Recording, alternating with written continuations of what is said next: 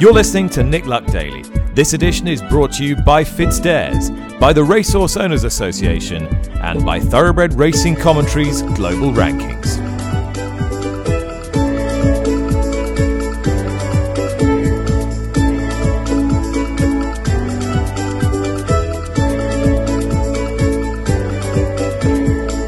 Hello, welcome to Nick Luck Daily, the show that brings you the latest news, the sharpest insight from around the world of horse racing. It is Tuesday, the 3rd of May. Tom Stanley in for Nick. He is hot footing it to Kentucky as we speak, off for this week's Kentucky Derby. We're touching on that a little bit later on on the show with Michelle Yu, who joins us. We'll be speaking to trainer Joseph O'Brien after a a brilliant four days he's had between France and Ireland and about plans for the winners he's enjoyed.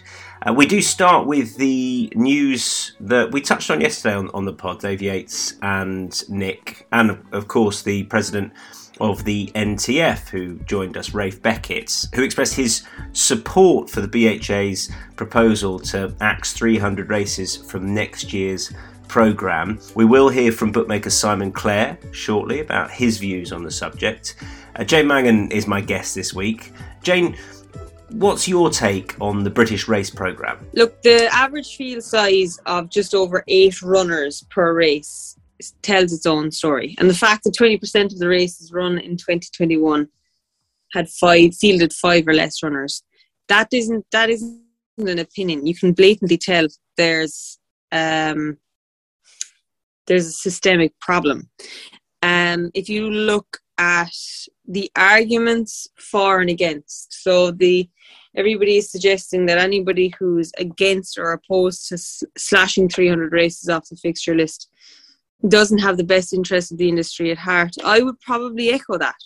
If anybody can tell me, aside from the monetary benefit to bookmakers and racecourses, aside from that, any other benefit to, to slashing these races or, or, or to not slashing these races, I'm open, I'm all ears because if you're honest, if you're if you're counting the money, if the money is your argument, is there anybody accounting for the damage that these type of races do to the sport, the lack of competitive races?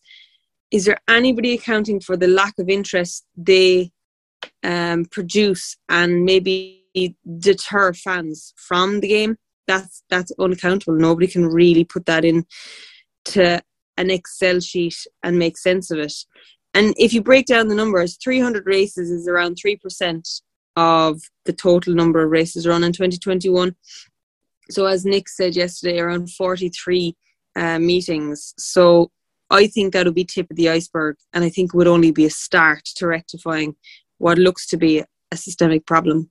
We mentioned bookmakers. I spoke to Coral's PR director Simon Clare a little bit earlier on and started by asking him if it would be incorrect to say bookmakers are out and out against the proposal. Yes, no, I do. I, think it'd be incorrect. It'd be incorrect to say that we have any strong view on this until we can actually look at the detail. I mean, what I would say, uh, I've been sort of reading, almost really reading all the articles that have written so far on the subject and seeing all the really strong positive support for it or hostile negative reaction to it. And yet I can't actually see any real detail. It's really light on detail at the moment. And, you know, this, you know, I've been involved working with uh, with the racing on various groups like the Betting Patterns Working Party many years ago. Now the Betting Liaison Group I sit on.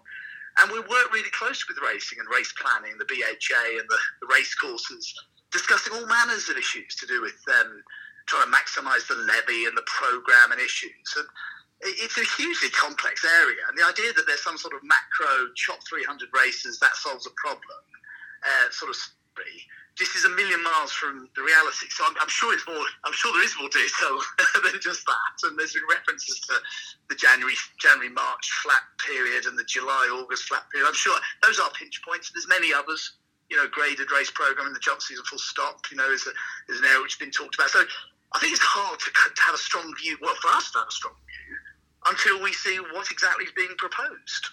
Do, do you feel there there is a problem at the moment? Do you feel we are at the point where, as the BHA's Richard Wayman has said, something needs to change? I think I think that, that this is a this is a beast. I mean, the race racing industry in the UK is an incredible uh, incredible sort of industry, really. You know, 365 days a year, flat and jump. You know, you've got your cool season, you've got your summer jumps, you've got your core flat season in the winter, and you've got different age groups, you've got regional uh, issues, you've got ratings, class issues. The horse population changes. You know, there's new you know, horses leaving uh, the older groups. You've got your new crops coming through. There is, you know, when you even when you break, boil down this issue, you know, you, you, you, you have to zone right into the to the. It's a bit like you know, like a, a doctor. You know, you, if it's a heart issue, you go in and you work out what the problem with the heart. If it's a liver, it's a liver, and, and this is exactly the same. And that's why you know, 300 races. It's just a number. It doesn't mean anything. It's almost when, when, where and when are you looking to change things? And then, most importantly, Tom, we're now at a point where we share the, the, major bookmakers put all their betting data into one place, which the levy board holds, and we can model scenarios as to you know in terms of changes to fixtures and race programs and work out the impact of it. You can make assessments presumably on media rights. You can then work out what it would mean in terms of the horse population. The BHA knows. So we shouldn't. This shouldn't be some sort of war being fought out in the media. It should be an evidence-based, you know. Um, you know, proposal or, or recommended course of action, which would which would have a, effectively a, a plus and minus column in terms of revenue generation. You know, so just saying things like, as, as I read quoted, we've got to have some short-term pain for long-term gain. It's just it's just soundbite stuff. It's like politics. Well, it is politics, isn't it? But this we should be now at a time. We're all working together to try and make the best for the sport for racing. We, I just don't. I just do not see the benefit of this being played out in the media like it's been done over the last couple of days. This should be this should be discussed, you know, with all the parties around the table, with with the with the with the figures in front of them. But by and large, I'll just draw it back one step. British racing has performed extraordinarily well in the last two years, and that is despite the fact there's been a global pandemic on. It kept the show on the road, even with shops shut. The digital revenues were fantastic. Uh, we're talking about record prize money in 2022. The levy returns, without giving the game away, are going to be really at the top end, you know, bang up um, you know, the high end of expectation based on the last 12 months. So this is a sport which has come through one of the most testing times the world has ever seen. All racecourses intact, record prize money two years later, and yet somehow everything I read in the racing media and on, on, racing, t- and racing television is negative and, and doom monk. They talk about us being a nursery to sell horses abroad. Lee Moffitt did a brilliant piece a few months ago saying that no more horses get sold to race abroad now than did 10 years ago. But that's not what you believe. You actually just read read the sort of the, the comments from people with no evidence to back it up, and it, it depresses me as someone who's worked for 20 years that there are so many reasons you could talk up this sport. Yet all we do, and I mean, I'm talking senior figures in sport, all they do is run it down, despite earning their living from it. If I yeah. can just, if I can come back to um, to this proposal, it essentially what you're saying is by no means opposed to it, but you need to know in more detail what it is.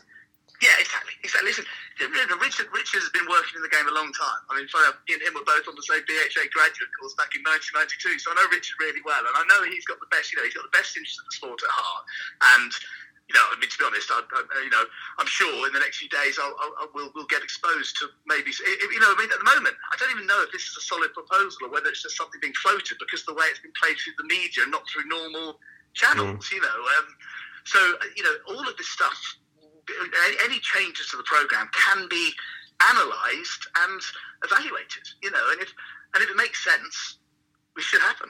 But if it doesn't make sense, then it's right to challenge it.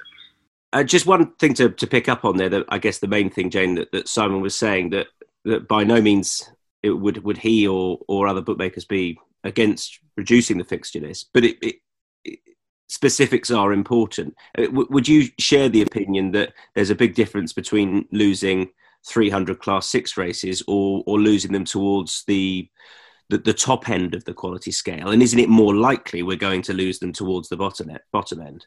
It's not an unreasonable request to want a, a little bit of detail on this. It's um, it's a a little bit like saying give me a five day festival in March without actually telling me what the five race or what the five days of races are actually going to be.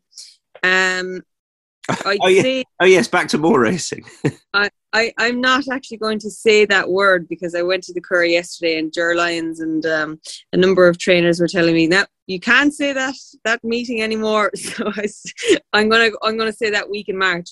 Um, I, I do feel there's probably somebody a lot better informed who can see where these small races are.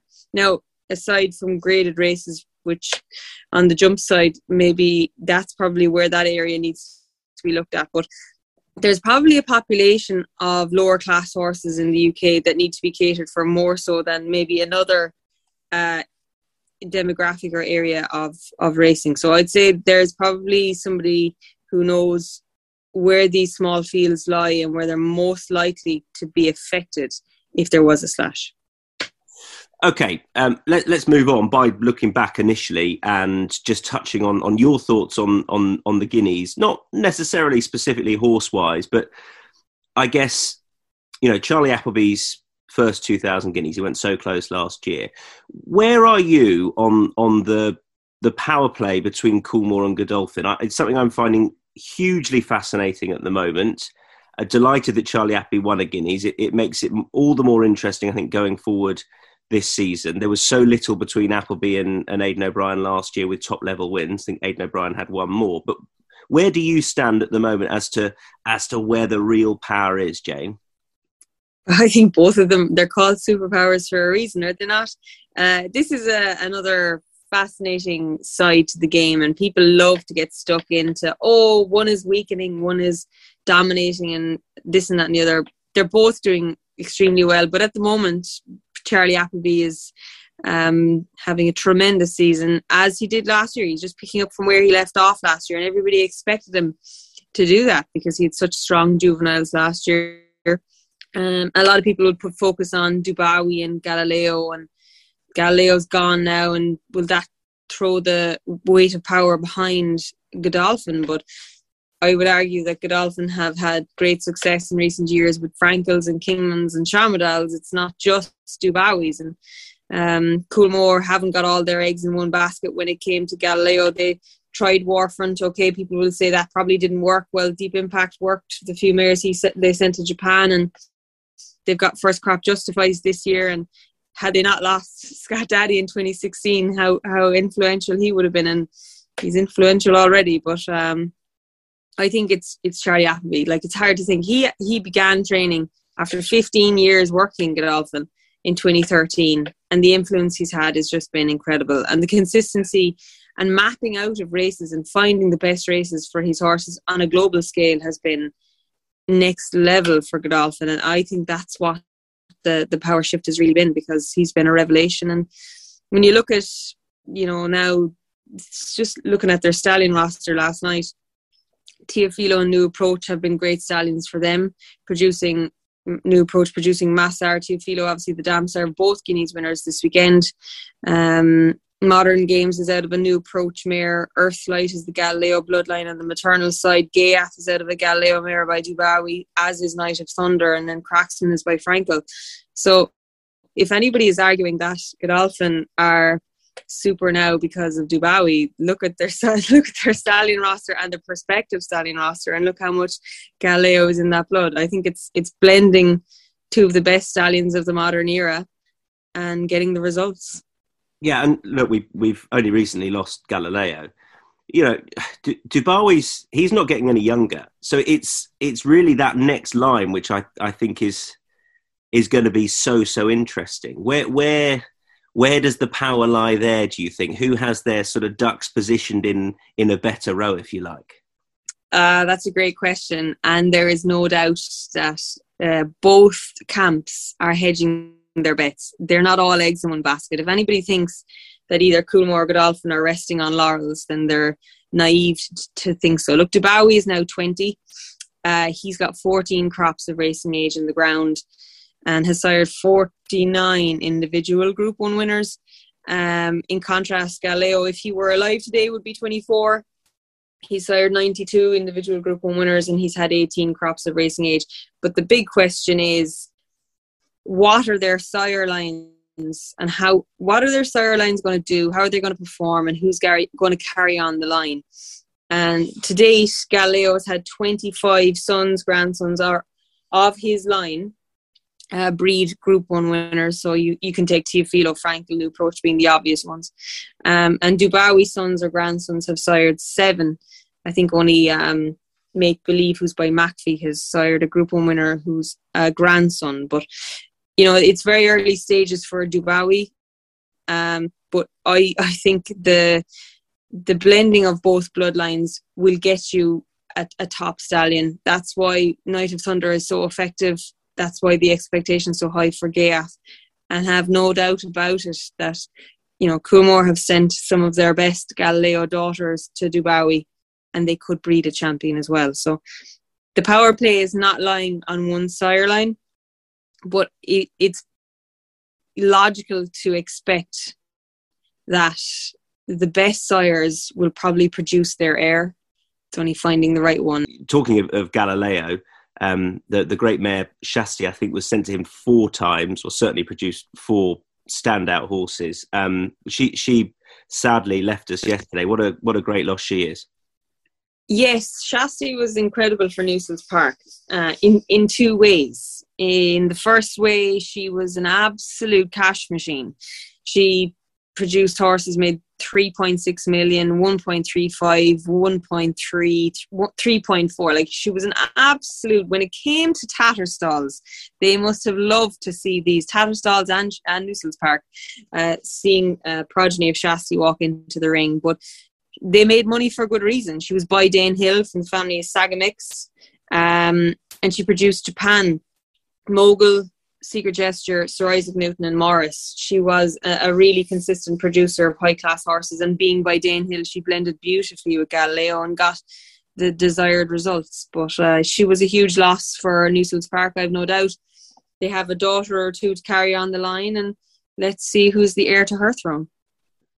Now, um, Joseph O'Brien has, I mean, really since the back end of last week at Punchestown when he won a, a Group Two a grade. Let's see, I'm in flat mode. A grade two chase, um, and then he's backed that up with a, another couple of um, pattern company winners over the weekend, including Group One. I spoke to him a little bit earlier on, starting with that Group One Ganay winner, State of Rest. Yeah, absolutely, Tom. He's been a fantastic horse um, for us over the last, you know, the last season, and he started this season very well.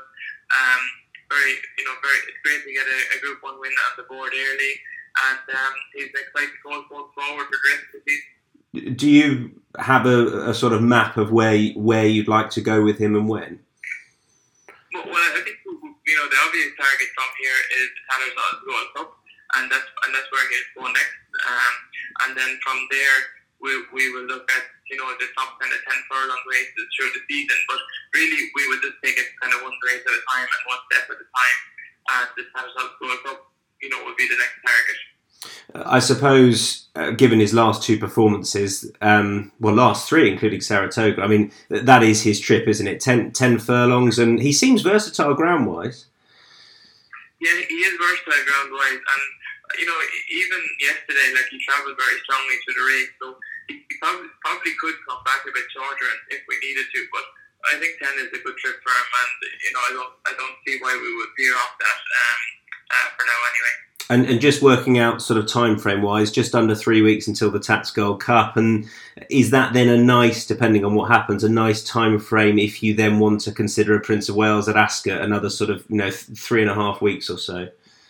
Yeah, I think it is, um, and you know that that would probably be the logical stepping stone from there.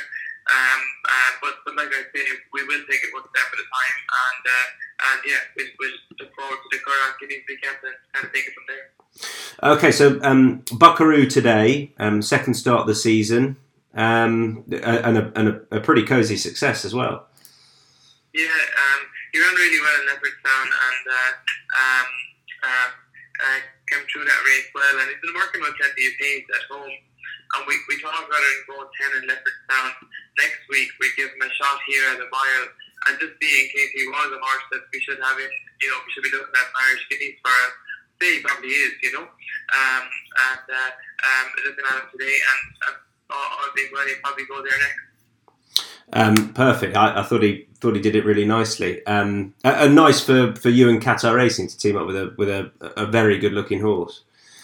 Yeah, he's, he's uh, looks like he can be a high class horse, and uh, yeah, Sheikh Fahad and uh, uh, Peter and David, all the team um, have, have been very good to me since I started training, and uh, and uh, we've had some nice horses, and it's nice to have a colt that looks like it could be top class.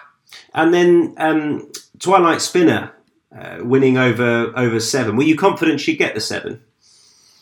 Yeah, she, she we, we kind of had her in our mind as a, as a kind of a sprinter through the season, but but shaped shaped like she wanted to go seven furlongs the last time in Cork in a very hot distance race. She just got that, but she was only getting going at the line over six. So we decided to reroute and go, try seven furlongs here this weekend. And I mean, uh, she looked, looked to really thrive on it. She hit the line very strongly. Um, and delighted to, to, to get another group win for, for Scott and the team. And uh, she's a you know a very a very good prospect, hopefully going forward for the season. And um, looking ahead, I mean, it's, it's non-stop for you um, between both codes. But um, on on the flat, you've got Above the Curve heading to Chester for the for the Cheshire Oaks. How is she? Yeah, she's she's been in good form since her maiden win, Tom. Um, and uh, she's a tall filly who you know matured well from that season, and we think has has quite a bit of talent. And uh, we thought that Chester would be a nice education for her and a nice stepping stone for her in case she was a filly that that, that, that should be going to Epsom. This would be this would be a good place to find out. Um, and we were pleased with her work since she's won, and we're looking forward to running her. Mm, she she's out of a, a, Galileo mare. There is plenty of pace on that dam side. I'm sort of intrigued that she's an American Pharoah as well. Do you do you feel the extra distance will suit her? Yeah, to be honest, she's probably not guaranteed to go to get twelve furlongs. Uh, like, like you say, the, the, the pedigree is is um is quicker to that. But but she's a huge big mare, and she's she's shaped as though she would she would uh, uh, go for the distances. And obviously, obviously, American Pharoah is doing very well here, and he has got horses that, that, that have stayed a mile and a half. So I think she does have a chance to get the trip, and but I guess there's only one way to find out. Yeah, absolutely. You must be delighted with where the horses are at the moment. End of the jump season, start of the flat season, and you're you're firing the winners left, right, and centre. Yeah, no, the horses are, are going really well, and uh, we've started off nicely, and uh, without without being on fire either, the horses have been running well, and you know, obviously we've been winning some nice races, but I think hopefully we're heading into uh, uh, what might be a, a, a, good kind of run for the summer. Serious weekend Joseph's had, Jane, and um, well, who of the of the horses he sent out to win do you want to start with? Who are you most excited by? I really should start with the Group One winner, but of course we're all about perspective and uh, potential. And I think I might have potentially seen a Group One winner in the making yesterday in the Tetrarch Stakes. That was Buckaroo. He was really good in the Ballysax at Leopardstown over 10 furlongs and being by Fastnet Rock out of a mare, I was thinking, dropping back in trip. This is a real uh, fact finding mission and uh, an interesting move by Joseph. It was the first time the Tetrarch Stakes was run at a mile. And it looked, looked like a deep race. Glanthon and Dr. Zemph disappointed. Malix ran well, new energy.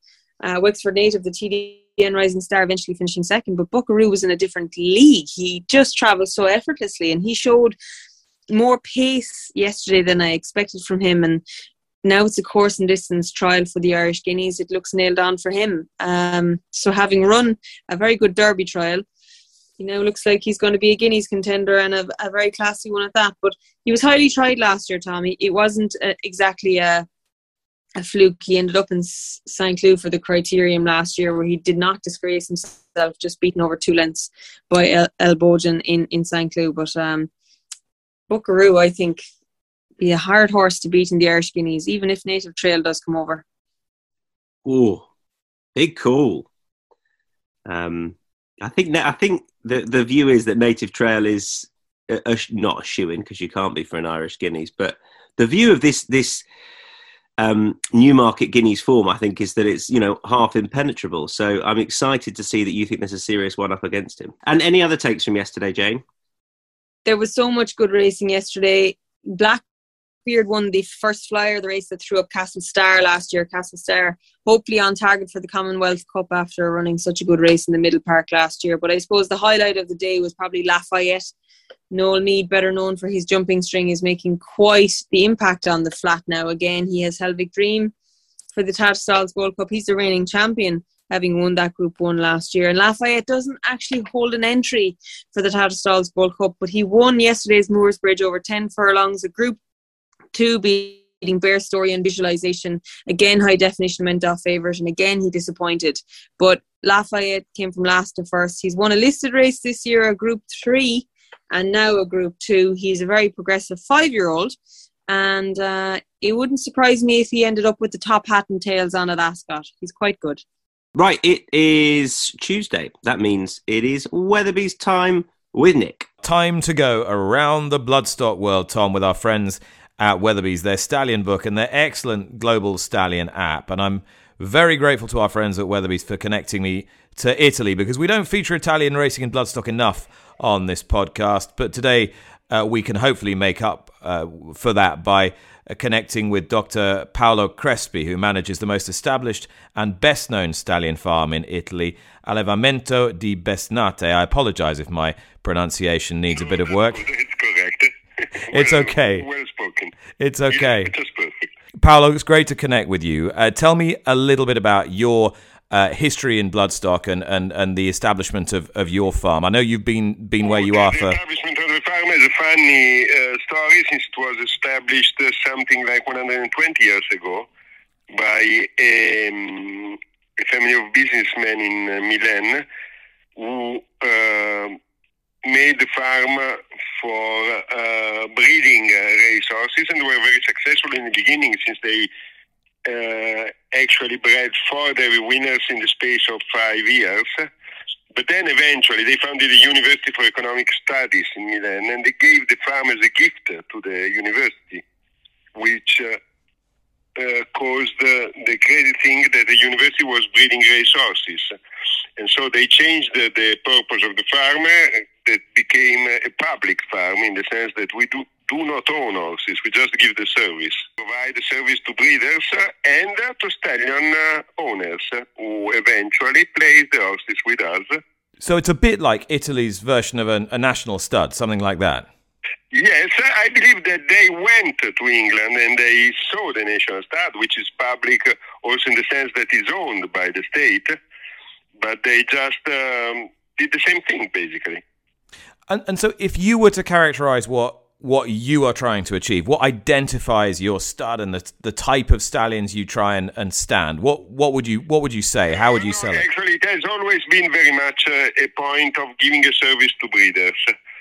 Eventually, when uh, Italian racing went a bit down and wasn't producing anymore the number or the quality of stallions that uh, the market would have required, we tried to establish a name with um, big uh, owners, uh, racehorse owners or farms around, and uh, then we started to stand horses on other, say, other people behalf, uh, like uh, big farms. We had Darley, we had na- even the English and the Irish national stud. We had American owners. At, at the moment, we have many stallions from Shadwell. We have Chadmont or uh, many others. Basically, when we find uh, a horse that might have a chance in Italy, and maybe you would find it difficult in the more uh, uh, competitive market that you have in England, especially, or in Ireland, I would say. We ask if they wa- would want to stand him in Italy. They become profitable many times. It has even, it has even happened more than once that a horse that was brought to start to Italy then was sold for very good money in other places by the owners. So who would you say? It's a, it's a good way to keep uh, the horse alive in the market. Who would you say, uh, Paolo, is is capturing the imagination of Italian breeders uh, at your stud at the moment? Who who is the easiest At the stallion to moment, sell? Very much uh, the new star. Uh, well, at the moment uh, we have we are standing Arcano, which is by a long way the best uh, horse in Italy in terms of results. He was uh, smashed the uh, competition, the competitors last year in the sire list, and uh, so he is a bit exciting. And he comes after Mujahid, who was for seven years the best Italian sire and was very successful in Italy. But at the moment, probably the hottest is Albert Dock, with uh, a deep impact colt he raced in, uh, in Japan, where he won Group 3s and was placed in more than a Group 1. In a Group 2, and uh, he actually had a very small first crop of 15 horses, but at the moment uh, we are looking for the Italian Derby, where the first and second Ita- Italian trained favorites are bought by Albert Dock. Uh, one of the, the National Hunt fraternity's great sires, Shantou, was originally your discovery, wasn't he? You you you picked that him. Was, that was a nice case. A horse who came to start in Italy and then eventually became successful and was sold abroad.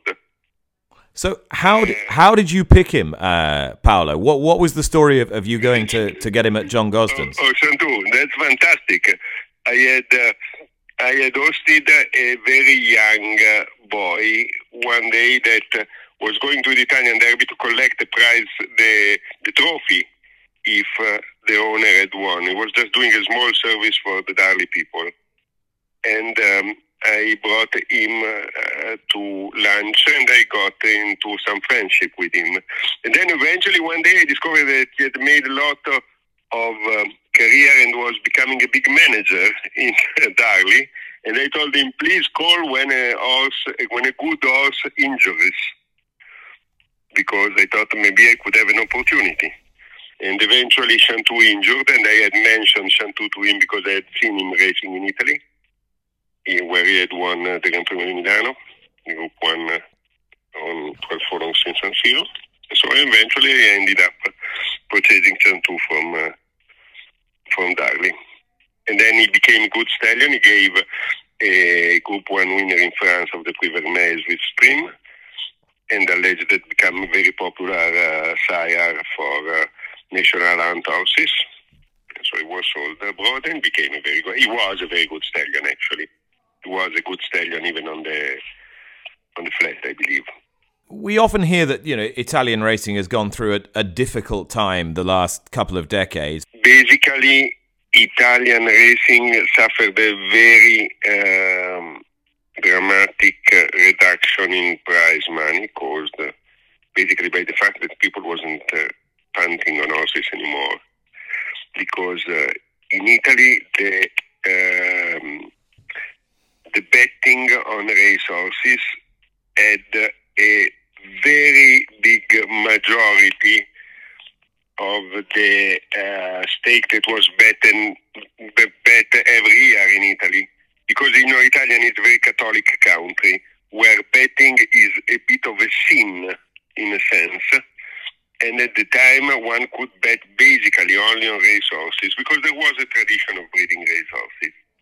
But then, more recently, the state has opened the gambling uh, market, and you can bet on everything, more or less like in England. And uh, so the uh, the betting has spread into all all other sports or events or whatever, and very few people is betting on horses anymore.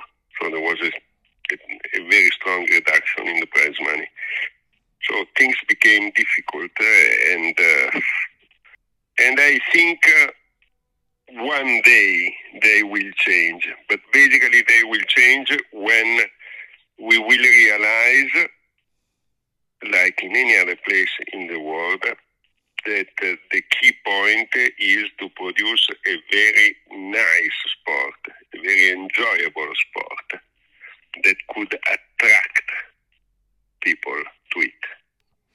And let me let me ask you, um, Paolo, in, in, terms of your own uh, enthusiasm for the for the sport, it sounds as though you, you love it as much as you ever did. Yes, yes, of course.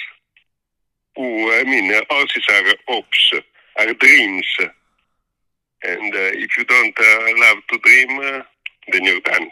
I think. Our thanks to Nick and, of course, to Paolo Crespi there. Right, turning our attention to the States now. It is the Kentucky Derby this weekend. That is where Nick is going to be based for the remainder of the week. As we all know, we just about had the draw as I'm recording this as we speak, Monday evening. And Santa Anita simulcast host Michelle Yu is with me to talk all things Kentucky Derby. First things first, before the draw, um, we found out that Un Ojo was out of the race. Big impact on the race, Michelle? Don't know if a big impact for the wins by any mean. I don't think that he was going to be favored. He was a dud in the Arkansas Derby, but prior to that, he had picked up checks in several different races, so he could have been an exotics play for some people. And when you're talking about you know NBC coverage, everybody loves the story of the one-eyed horse, and that's exactly what he was. So I think he would have been like a fan favorite, but from a real handicapping standpoint, I, I'd probably say not really.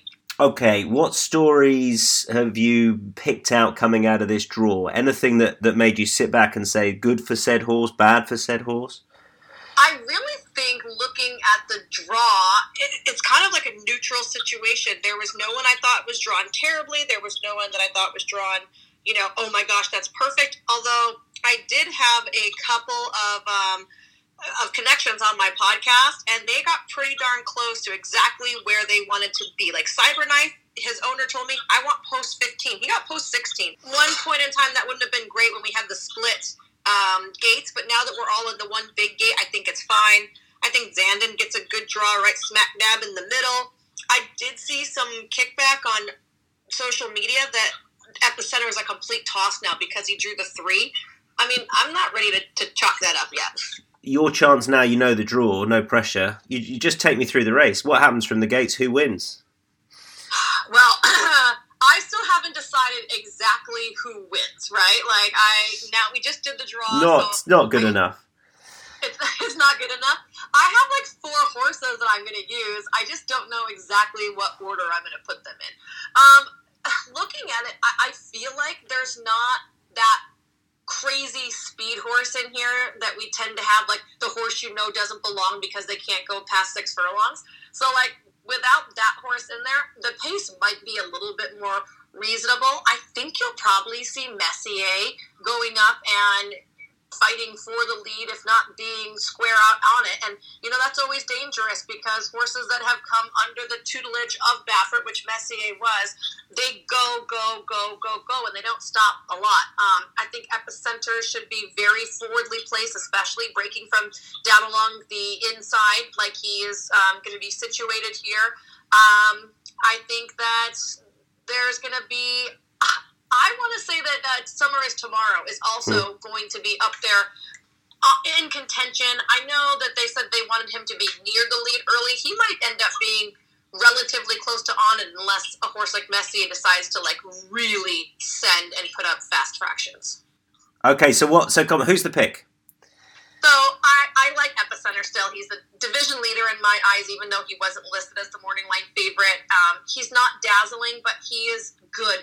He's had good preps. He's versatile. He's been winning the right way. He has speed. He's got top connections. I mean, the, there's nothing to dislike about him. So for me, I like Epicenter a lot. Um, everyone likes Zandon, but you know, a horse that comes from behind, I feel like it's really hard to pick your way through the field. So uh, I'll use him, but he's not my top pick. I really like Cyberknife. I hope I get a good price on him. I have him in the futures at 50 to 1. Um, if this horse just keeps moving straight, I think he's a serious contender. And my long shot play for exotics is for sure Barber Road. He is the blue collar hero to me of this entire Derby trail. So I love him. And he's making his the first Derby appearance for all of his connections. He's named after his owner's wife's like where she grew up, and his and her family still lives there, and they're older. They can't leave. Um, to come to Derby, they're having a neighborhood block party and setting up a huge tent so everyone from the street can come watch the horse run. I love that. So he, he's a for sure play for me too.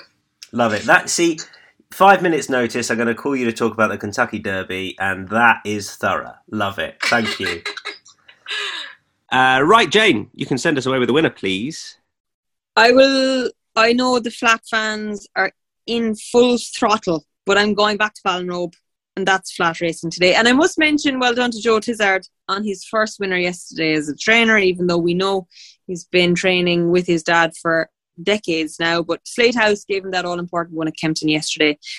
But for my tip, I'm going with Nellie's Money in the 8 p.m. the handicap chase at Ballinrobe for Ryan Treacy and Robert Tyner. She was forever too keen uh, the last day when she fell. I hope she relaxes better today. And Nellie's Money hopefully lands the money. See what you did there. Uh, Jane, thank you. Enjoy Chester this week. It's a, a, a, great place to go, and I'm sure you're you're very much looking forward to it. It's uh, it's been on the bucket list, so I am finally getting there, and I, I cannot wait.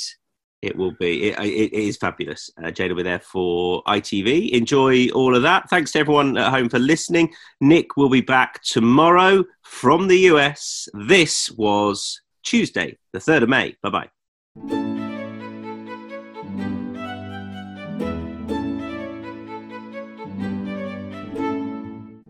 You've been listening to Nick Luck Daily, brought to you in association with FitzDares, the Racehorse Owners Association, and Thoroughbred Racing Commentary.